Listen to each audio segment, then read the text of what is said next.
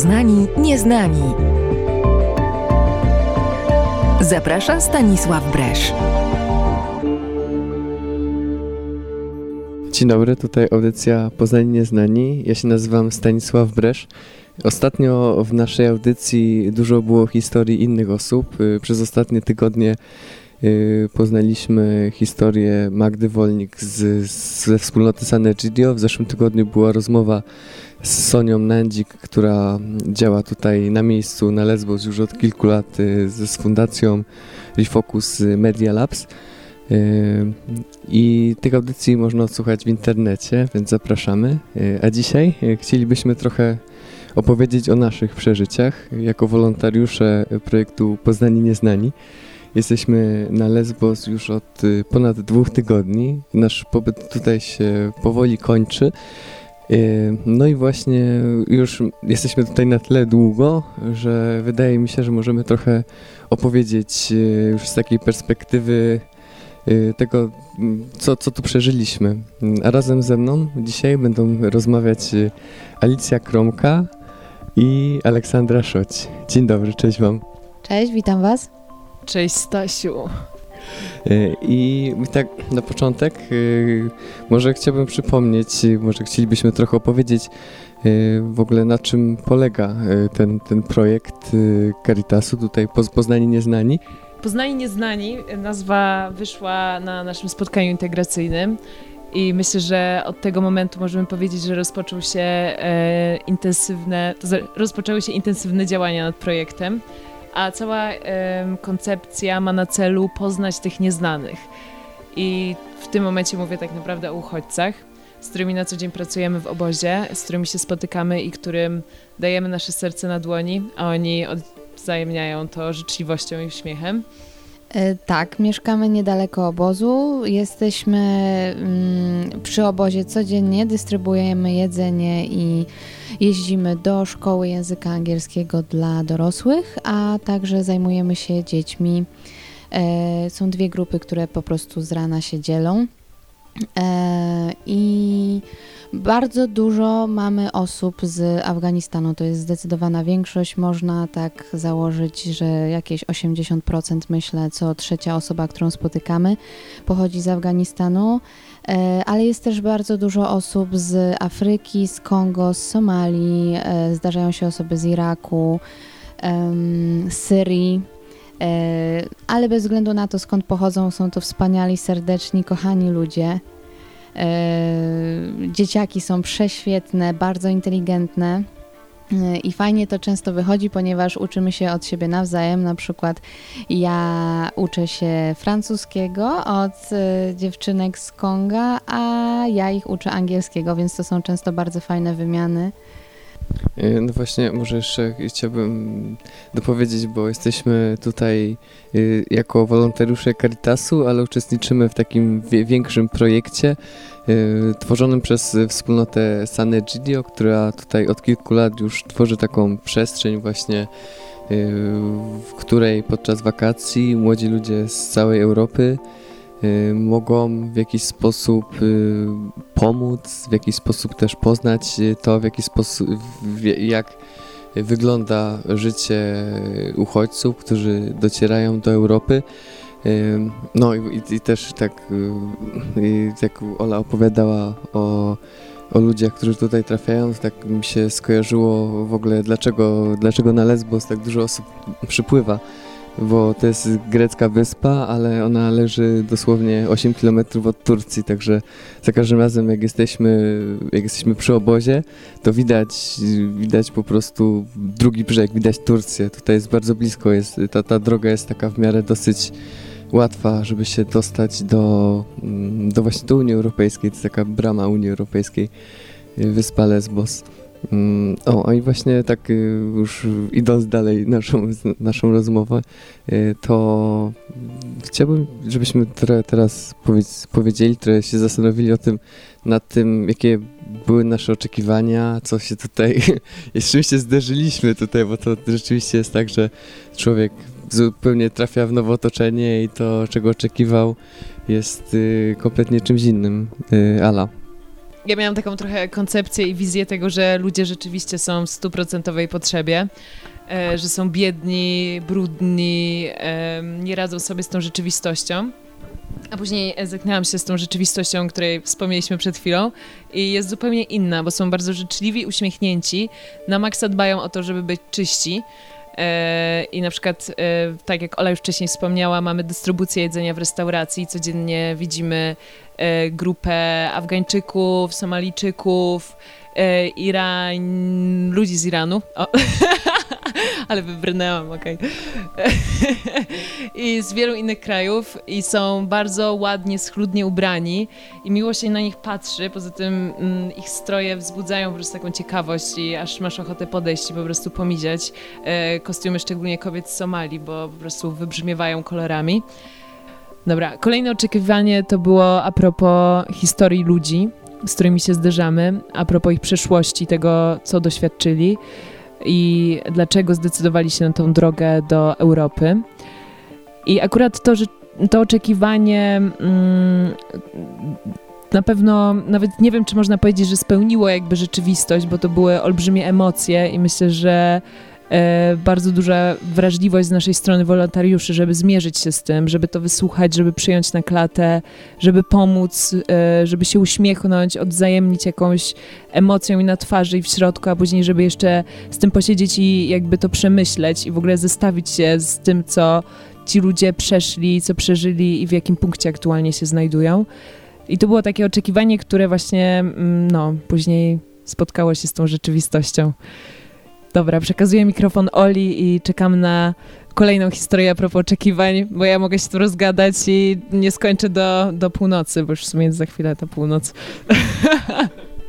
Myślę, że sporo rzeczy się jednak pokrywało z moimi oczekiwaniami. E, na samiuśkim początku myślałam, że, e, że będzie tutaj troszeczkę bardziej e, niebezpiecznie, ale stykając się z tymi ludźmi codziennie, e, zawiązałam wiele wspaniałych relacji i moje obawy jak najbardziej się nie pokryły. E, jedyne takie dość mm, cięższe wrażenie miałam, będąc raz w obozie, już bezpośrednio wchodząc do niego, ale to jest zupełnie inna sytuacja, ponieważ ponieważ tam e, teraz bardzo dużo rzeczy się też w samym obozie zmienia. E, stawiają się nowe namioty, ludzie się przenoszą. Jest też dość duży chaos, wiele rzeczy jest nieuporządkowanych. E, policja często kontroluje te miejsca, także można odczuć pewnego rodzaju niepokój, będąc w samym obozie ale mm, jeżeli się przebywa koło obozu z samymi tymi ludźmi, e, którzy przychodzą do nas zjeść, porozmawiać, e, spędzić czas, to jak najbardziej e, zupełnie jakby te lęki odchodzą w niepamięć. Wręcz przeciwnie, wielokrotnie z tymi ludźmi się świetnie bawiłam, mm, wielokrotnie śmiałam. Dzieciaki są przecudowne, mają niesamowitą wyobraźnię i są przeinteligentne naprawdę nieraz jestem zadziwiona tym, jaką mają wspaniałą pamięć. E, więc e, to jest, to jest myślę bardzo takie mm, pozytywne, e, pozytywna konfrontacja, bo zupełnie inaczej myślałam, że to będzie wyglądało i nastawiałam się na, na, na coś gorszego. I chciałam powiedzieć, że nie wiem, jakie miałam konkretnie oczekiwania do tego miejsca, ale w momencie, w którym pojawiłam się i pamiętam ten pierwszy dzień, jak wysiedliśmy z samochodów, e, Krzysiu z Alicją zaprowadzili nas do miejsca, w którym mieliśmy spędzić nasze kolejne dwa i pół tygodnia, trzy tygodnie, w tym momencie dwa i pół. E, I pamiętam ten moment, jak spojrzałam za płotu na ten obóz i nie mogłam uwierzyć, że to się naprawdę dzieje, że w ogóle coś takiego istnieje mimo wszystko słyszymy o tym w mediach, przecież była cała fala po prostu wiadomości, fala przypływu uchodźców. I mm, no, to był taki niesamowity moment dla mnie, właśnie tego, że przecierasz oczy, szczypiesz się w skórę, a to dalej tam jest i dalej stoi i widzisz, że to jest ten obóz, który jest w ogóle jakimś totalnym surrealistykiem, a tam w środku jest życie i ono płynie sobie swoimi torami.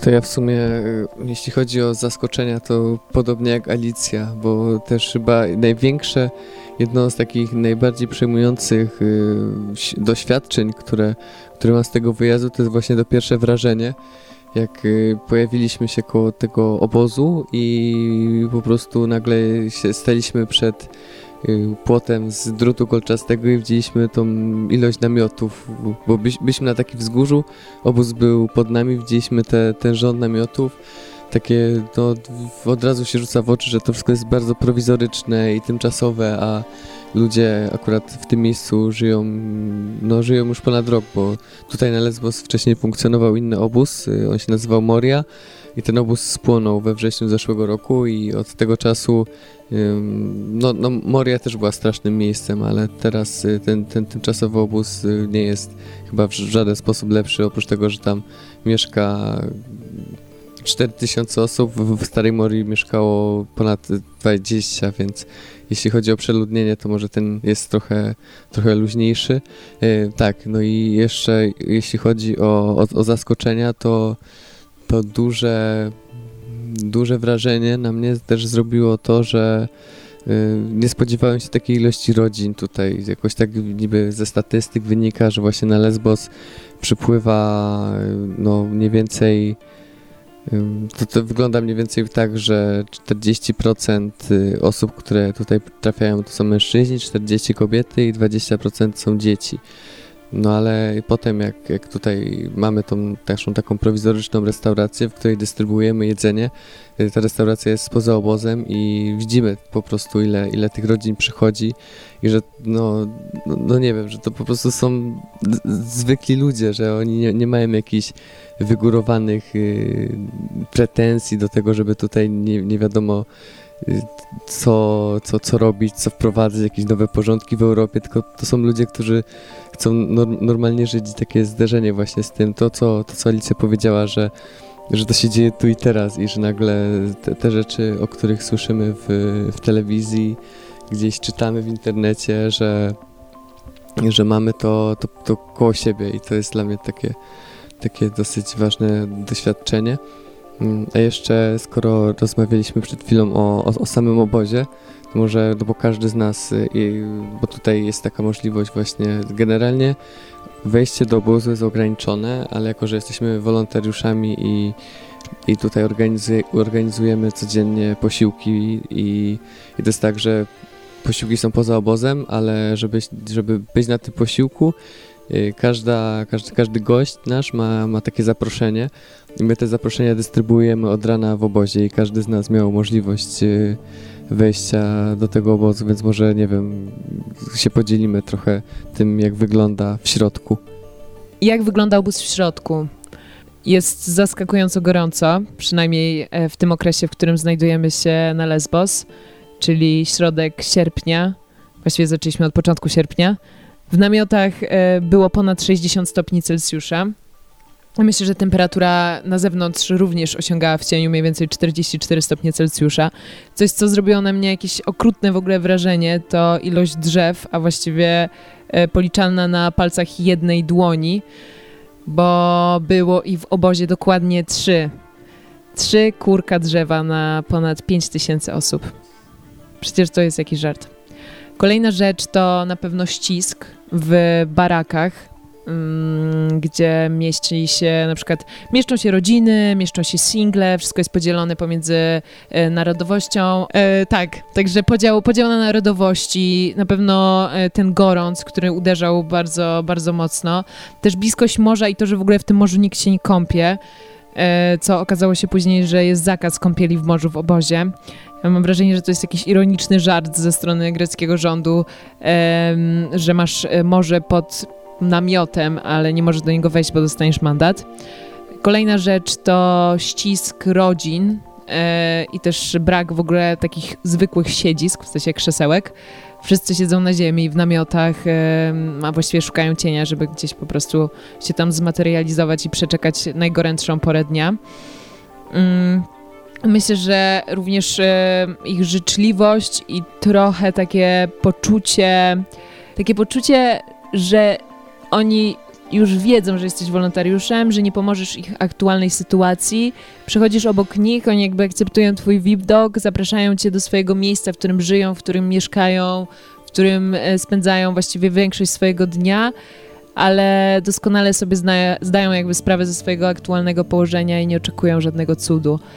Myślę, że to też e, było takie bolesne, że mimo wszystko masz w głowie, że przyjeżdżasz na tę wyspę, żeby pomóc, żeby coś zrobić, a potem e, patrzysz na takie uczucie już e, oswojenia się z twoim widokiem, z koszulką Santa DJ czy Caritasu. Jakby każdy z nich się na to patrzy i może podbiegnie, żeby zapytać się, co dzisiaj dajesz.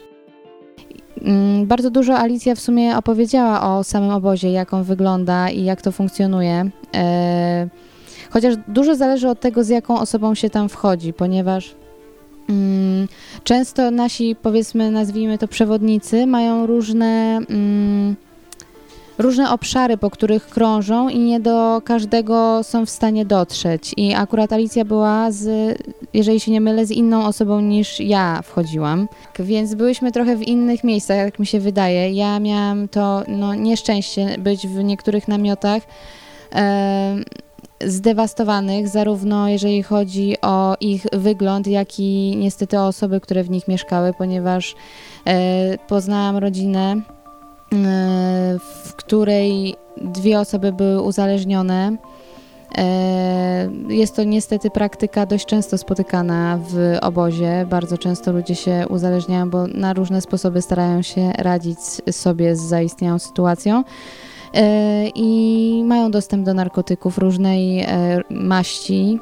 Mm, więc jest to okropny widok, zwłaszcza w przypadku tego, jeżeli rodzina jest wielodzietna i ci rodzice nie są w stanie się nawet tymi dziećmi zajmować, więc wygląda to przeokropnie i sam e, samo uczucie właśnie tej bezsilności, o której wspominaliśmy, bo my tam po prostu chodzimy i obserwujemy to i nie jesteśmy w stanie tak naprawdę za, zadziałać, jakby zakasać rękawy i jakoś y, zmienić tę sytuację. Nawet pomóc im jakkolwiek, nie wiem, przenosić y, jakiś swój dobytek, bo akurat ta rodzina, o której wspominam, wtedy przenosiła się z jednej części obozu do drugiej, ponieważ stawiane są teraz nowe namioty przez polską organizację swoją drogą i część, y, część z tych osób właśnie właśnie przechodzi do tej nowej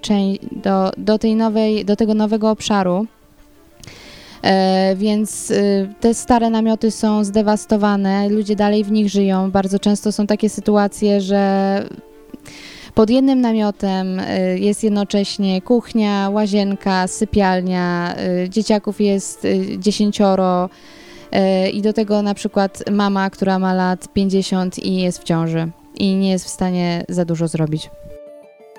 Ja chcę powiedzieć jeszcze jedną rzecz o warunkach sanitarnych. Myślę, że jakby wkroczył tam polski sanepid, to zamknęliby ten obóz w ciągu godziny. Daję dyszkę, że tak by się to skończyło. W każdym razie zaskakującym widokiem dla mnie były prysznice. E, prysznice, które wyglądają drastycznie. Są to plastikowe butle, często w ogóle nie zamknięte od środka, jakoś zakryte w, w plandekach, które są przycinane po boku w różnych miejscach. Podobno w ogóle e, uchodźcy często boją się, szczególnie kobiety, wieczorami chodzić e, do toalety albo pod prysznic. Znaczy, myślę, że o prysznicu nawet nie myślą. E, ze względu na e, jakieś tam przestępstwa popełnione w ich kierunku, w ich stronę. I to też był taki widok, który mnie uderzył i który mm, jakoś mnie zabolał, bo mam wrażenie, że dbanie o swoją higienę i w ogóle dbanie o siebie to jest taka stuprocentowa ludzka rzecz. Jak ktoś ci e, to odbiera i stawia cię w takiej sytuacji, w której czujesz się niekomfortowo biorąc prysznic czy idąc do toalety, to jak w ogóle masz czuć się człowiekiem? Gdzie jest twoje człowieczeństwo wtedy? Jeszcze jedną rzecz e, na koniec dodam, która mnie bardzo poruszyła, jak byłam w obozie, że ludzie na wszelkie możliwe sposoby starają się zachować e, minimum normalności, jakie tam można zyskać. I widziałam przy paru namiotach namiastkę e, ogródka. Wyglądało to, to było coś e, jednocześnie pięknego, ale niewiarygodnie smutnego. Jak e, rosły sobie na przykład pomidorki, częściowo już pousychane, no bo to tam nie ma warunków. Ci ludzie ledwo co mają wodę na to, żeby się umyć, a co dopiero je, pielęgnować zioła czy warzywa, ale mimo wszystko starają się to robić i takie na przykład smętne dwa pomidorki wiszące gdzieś z boku przy namiocie, ale które jednak y, no, dawały tym ludziom tak, tak takie poczucie właśnie normalności i codziennego życia, na przykład tego, co, co robili y, w swoim kraju. I jeszcze tak dopinając y, sytuację obozową i przechodząc do następnego tematu, y, no to właśnie wszędzie dookoła, jak się pyta ludzi skąd są, no to tak jak Ola na początku audycji powiedziała, to 80% odpowiedzi to jest, że są z Afganistanu. E, z Afganistanu, który teraz przez te ostatnie dni przechodzi rzeczy, rzeczy, które dzieją się w Afganistanie są niemożliwe i trudno uwierzyć w to wszystko, co, co się widzi, w te wszystkie doniesienia z, z Afganistanu. I też tutaj przez to, że, że mamy kontakt z dużą ilością Afga Afgańczyków też, e, też to chyba inaczej przeżywamy cały ten kryzys i teraz y, chciałbym, żebyśmy zrobili krótką przerwę muzyczną, a w trakcie tej przerwy posłuchamy Johna Lennona w piosence y, Give Peace a Chance. Poznani, nieznani.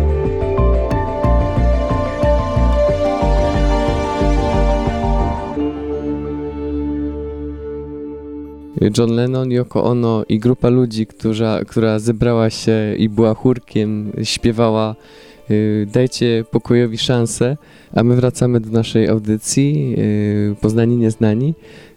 Przed mikrofonami Alicja Kromka, Aleksandra Szoć i Stanisław Bresz.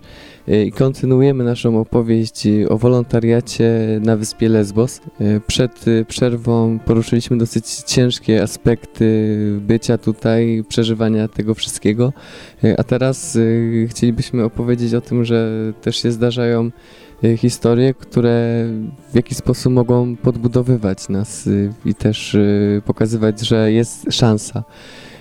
Słuchajcie, jak ja się rozgadam, to nie skończę. A propos pozytywnych historii.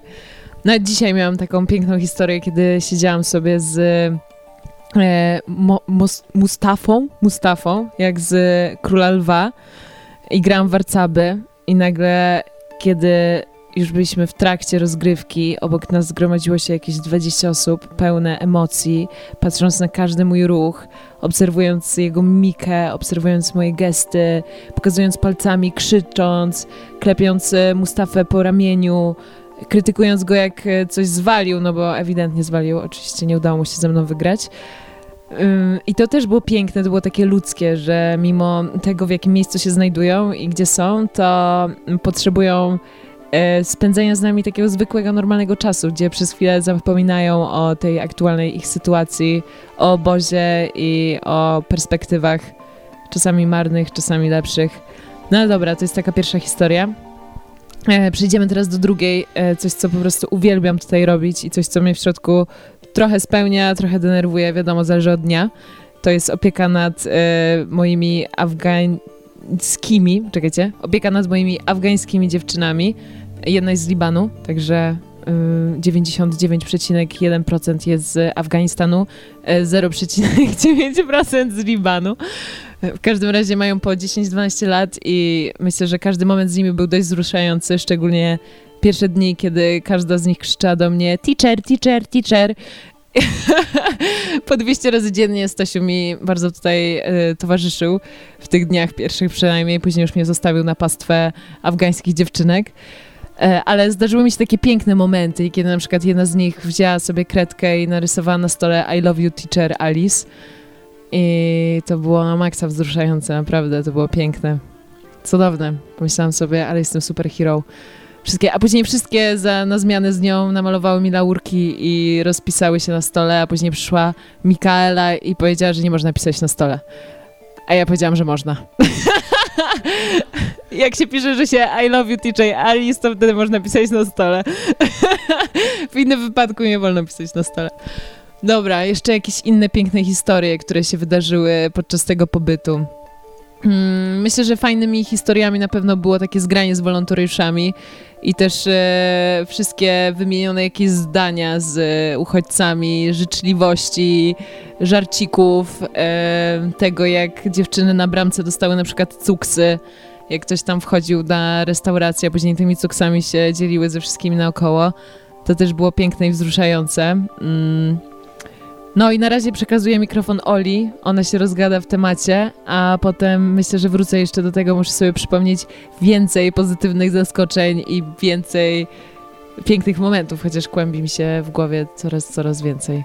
Um, taka pierwsza z brzegu historia, która jest dla mnie bardzo pozytywna, to taka, że nasz, e, w sumie kolega już mogę powiedzieć, e, również wolontariusz e, z obozu, bo właśnie też to tak wygląda, że niektórzy, mm, niektóre osoby z obozu mogą być także wolontariuszami i przychodzą i nam pomagają. I to jest bardzo fajna pomoc, ponieważ oni dobrze znają języki obozowe, języki ludności, która tam mieszka, yy, czego no w większości nasi wolontariusze europejscy nie mają tej, tej jakby tego skilla językowego, no bo głównie jeżeli już przyjeżdżamy, no to znamy angielski, ewentualnie francuski. W ogóle jestem pod wielkim wrażeniem tego, ile osób e, zna francuski. To jest w ogóle mega wow. Tutaj bardzo często się spotykam z francuskim i z włoskim, no ale nie są to języki właśnie typowo obozowe, dlatego mm, potrzebujemy pomocy tych ludzi.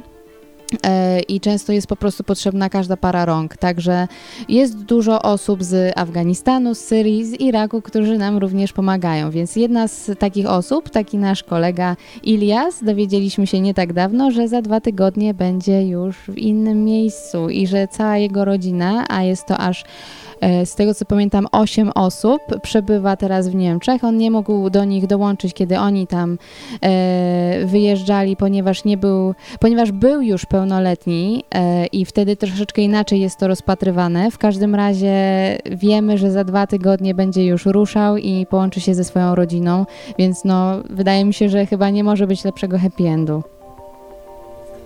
No to ja może ograniczę się do jednej historii to wczoraj było wieczorem, po południu, jak skończyła się już dystrybucja, to jeszcze kilka osób zostało przy stołach i jakoś tak się złożyło, no bo my jako wolontariusze się dosiadamy do tych stołów i rozmawiamy sobie z, z tymi naszymi gośćmi.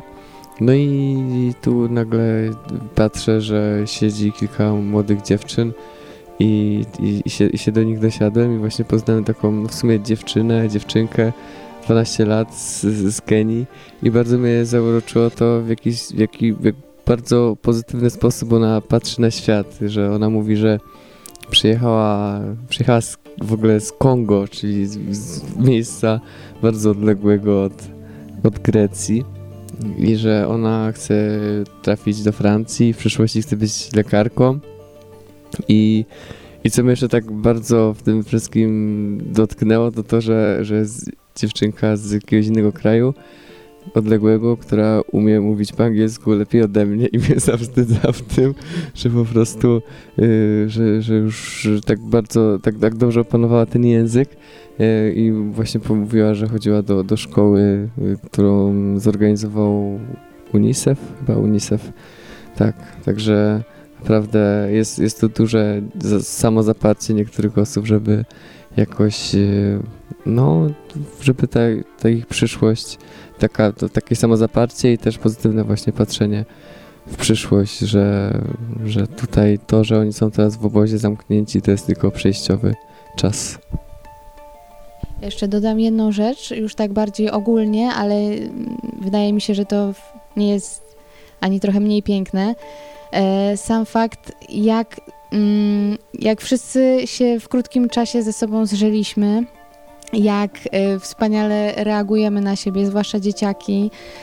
Y, bardzo tak, mm, no na przykład widzimy się z rana i dzieciaki lecą do nas, przytulają nas, tak jak mówiła Alicja, y, mówią nam, jacy jesteśmy dla nich ważni i nawet często zdarza się, że mówią, że nas kochają już, więc to, to jest w ogóle coś bardzo wzruszającego i Ja już y, mam takie swoje dwie dziewczyny, z którymi bardzo dużo czasu spędzam i właśnie uczymy się różnych rzeczy. One mnie uczą swojego języka, ja uczę ich y, angielskiego, ale także po prostu bawimy się i y, i poznałam też y, mamę jednych y, dziewczynek, która również przychodzi uczyć się angielskiego.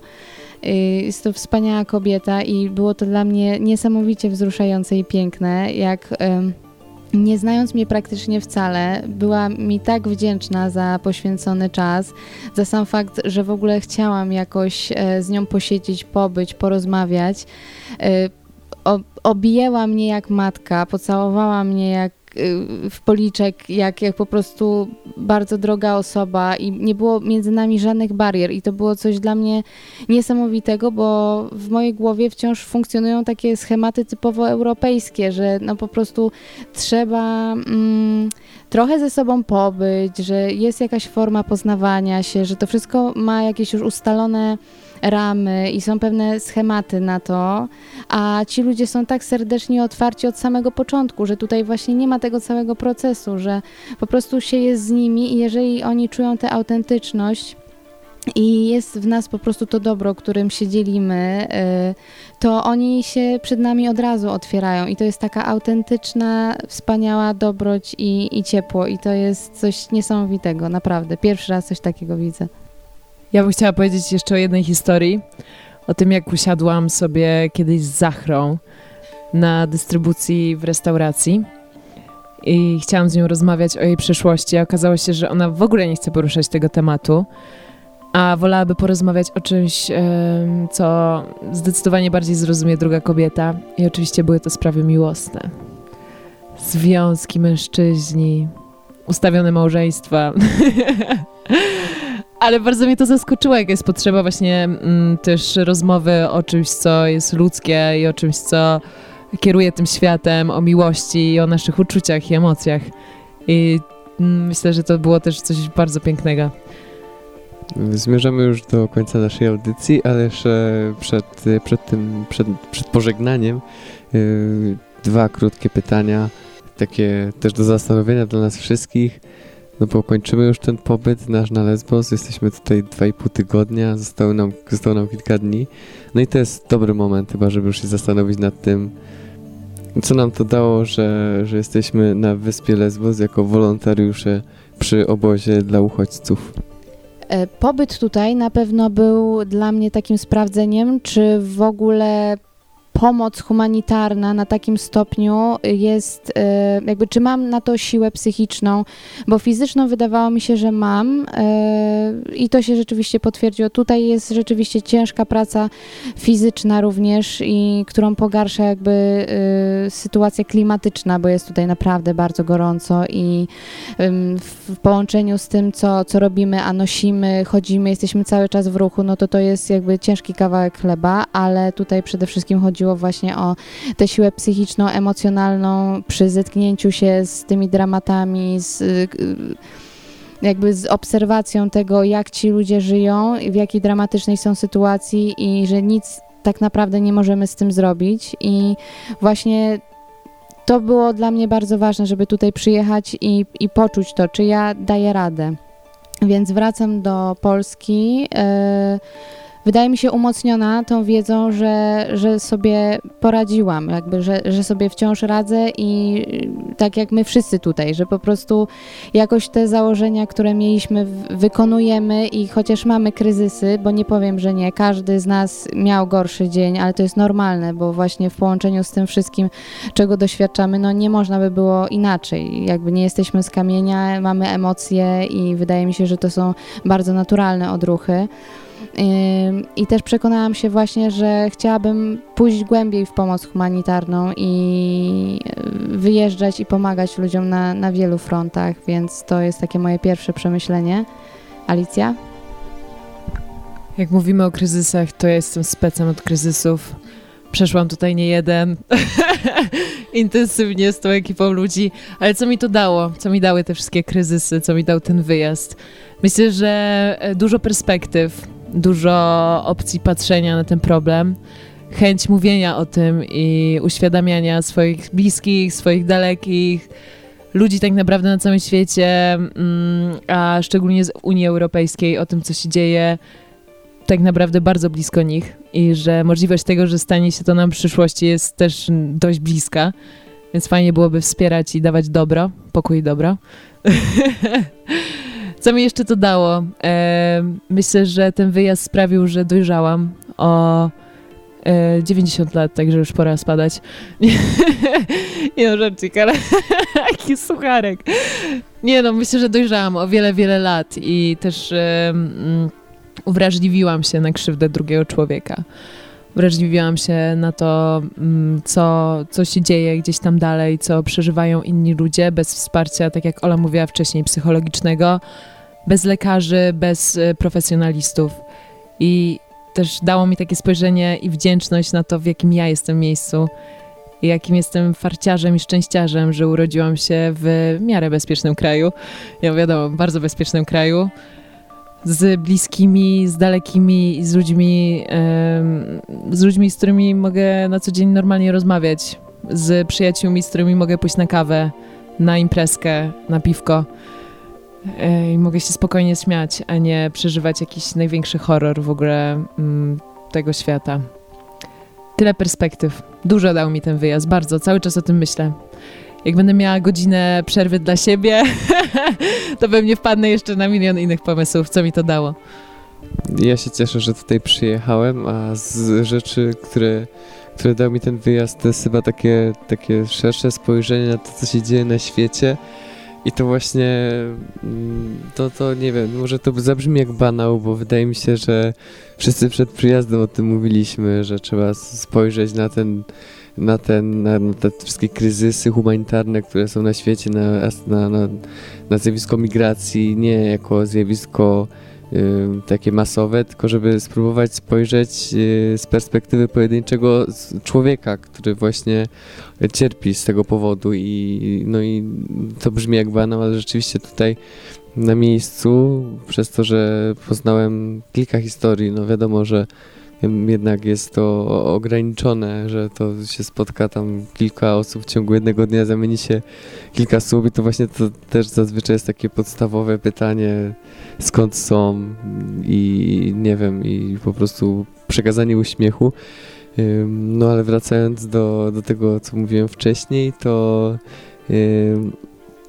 no to właśnie to poznanie konkretnego człowieka to jakoś tak uwrażliwia, no i pokazuje taką inną perspektywę trochę tego wszystkiego, że te wszystkie liczby, które się pojawiają w telewizorze, y, te wszystkie jakieś informacje o tym, że o tam, tam o, upadł rząd, a o tutaj ktoś zdobywa miasto, no że to nie jest taka kompletna abstrakcja, że to nie jest kolejna książka science fiction czy, czy jakaś zupełna fikcja, tylko że właśnie no, za tym wszystkim stoją ludzkie dramaty i no i to jest, to jest jakby tak na to spojrzeć, to jest straszne, że, że ten świat jest taki niesprawiedliwy.